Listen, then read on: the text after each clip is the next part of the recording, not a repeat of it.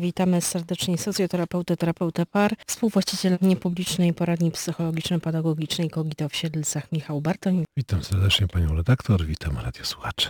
Przez świąteczny czas chrześcijanie podchodzimy do tego myśląc o przygotowaniach i rekolekcyjnych, duchowo przygotowujemy się do świąt Bożego Narodzenia, a z drugiej strony potrafimy to jakoś strasznie rozgraniczyć i dajemy się wpędzić w tą komercjalizację, dajemy się złapać na te chwyty promocyjne. No i tak naprawdę gubimy to, co jest najważniejsze w tych przygotowaniach do świąt.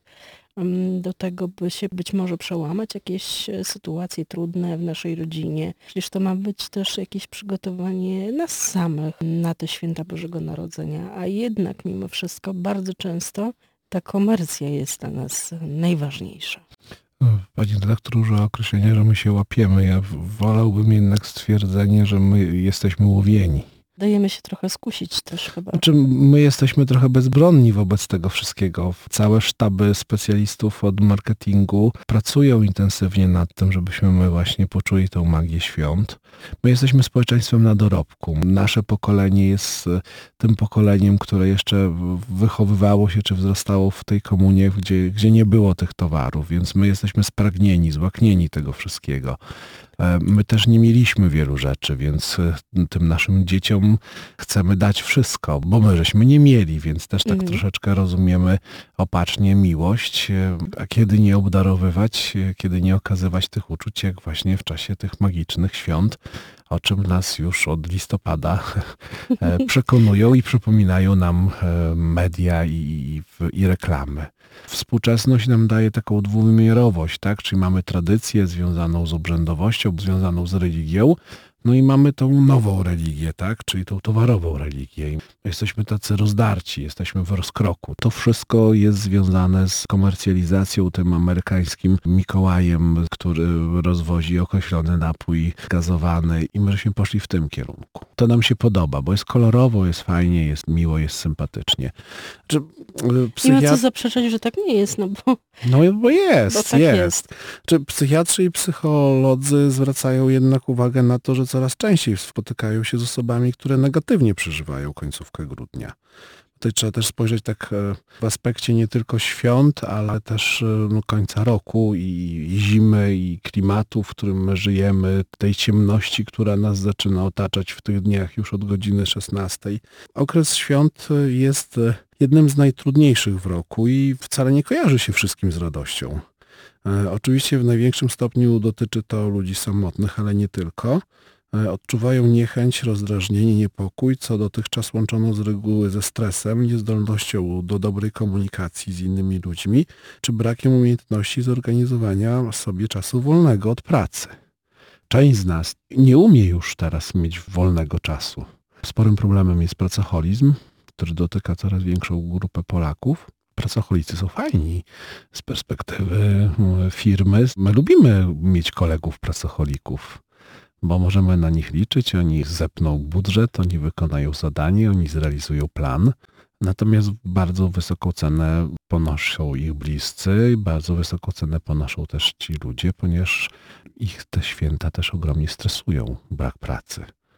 Nie potrafimy też już cieszyć się tym wolnym okresem. Co jest ważne w te święta? Warto sobie odpowiedzieć na to pytanie, ale też zastanowić się nad tym, co nas stresuje tak naprawdę w święta, co może być powodem do tego, że zaczynamy odczuwać gorączkę świąt. Święta są trudne, bo nacisk społeczny jest duży. Między innymi ze względu na to, że te święta mają być lepsze niż poprzednie. E, już w 1967 roku powstała taka lista najbardziej stresujących wydarzeń życiowych. Początkowo było ich 43. No i święta były też na tej liście, także co prawda ona tam na 42 miejscu, no ale, ale były. Znalazły. Tak, ale się znalazły.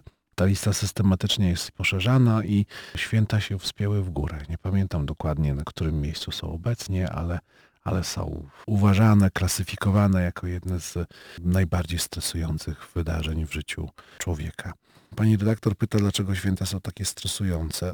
Święta są źródłem stresu, ponieważ e, na przygotowanie do nich poświęcamy dużo czasu, energii, wydajemy mnóstwo pieniędzy. Poza tym, kiedy spotykamy się przy stole w dużym gronie krewnych, z którymi widujemy się jedynie przy specjalnych okazjach, no, mogą padać różne niewygodne pytania, których sami sobie nie chcemy zadawać.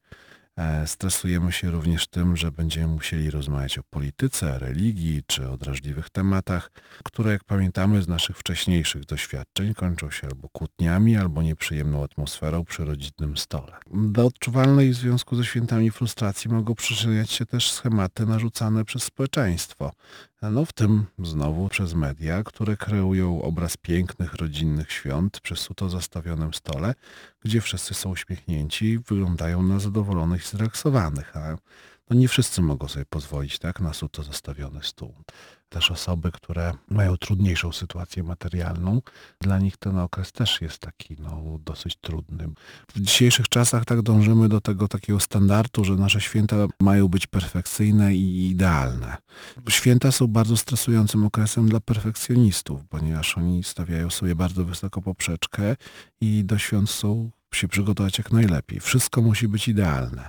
Perfekcjonista niechętnie korzysta z pomocy innych, e, a przecież nikt nie jest sam w stanie przygotować wszystkiego idealnie, zwłaszcza gdy robi to właśnie sam.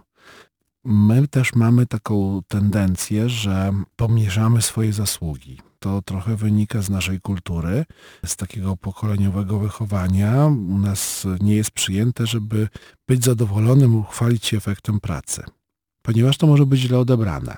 Powinniśmy też to zmienić, ponieważ jeżeli coś zrobiliśmy, to staraliśmy się jak najlepiej i mogliśmy całe serce w to włożyć. Czyli zawsze mamy takie uczucie, że można było coś lepiej, że ta choinka mogła być większa, że mogło być więcej ciasta, że te śledzie są niedoprawione w odpowiedni sposób. I to też może to się wydawać śmieszne nawet, tak, ale to też jest sytuacją bardzo stresogenną. Powinniśmy też tak dbać o taką dobrą energię, żeby nam towarzyszyła przy przygotowywaniu danej potrawy innym ludziom. Gdy stawiamy coś na stół, to stawiajmy z pozytywnym nastawieniem. Ten keep smiling, tak, obowiązkowo duży uśmiech. A jak usłyszymy, że coś jest wspaniałe, to, powiedzmy, że się cieszymy, tak, że dziękujemy. Pozwólmy się, prawda, też cieszyć tymi świętami. Ciężko, żeśmy na nie zapracowali, bądź też ciężko, żeśmy spędzili ostatni czas przygotowując je. Też my nie umiemy przyjmować komplementów. Często odpowiedź jest, gdy ktoś nas komplementuje, że ach nie, prawda, niby to jest taka skromność, tak nas nauczono, tak nas wychowano. Natomiast najśmieszniejsze jest to, że tak naprawdę stawia to w niezręcznej sytuacji osobę, która nas komplementuje. Nie dajmy się, proszę Państwa, zwariować. Że święta właśnie jeszcze w proszku, jeszcze wiele do zrobienia, wiele spraw niezałatwionych. A co się stanie, jeśli nie będą? Załatwione. Nic się no nie nic się nie stanie. Świat się nie zawali. Nie będzie 12 potraw, a będzie na przykład 5 i też będzie dobrze. Oczywiście, jeżeli te 12 potraw nie będzie wynikiem wielu dni w pocie krwi i zmęczeniu, to fajnie, że będzie 5 potraw, a będą przyrządzone na spokojnie i, i bez stresu. Nie chciałbym się pomylić, ale wydaje mi się, że to profesor Osietyński napisał, o jak się budzisz rano, to zrób listę rzeczy, które masz zrobić dzisiaj, następnie połowę wykreśl, e, żyj. Odpuszczajmy sobie po prostu. Tak, także jak nie przejmujmy się, że te święta są w proszku. To jest normalne, że są w proszku, także na, na spokojnie. I tak jak pani redaktor powiedziała, tak tych potraw nie musi być 12, żeby były fajne, miłe święta. Socjoterapeuta, terapeuta par i rodzin, współwłaścicielni publicznej poradni psychologiczno-pedagogicznej Kogito w Siedlcach. Michał Bartoń był moim i Państwa gościem. Dziękuję. Dziękuję bardzo. Do usłyszenia.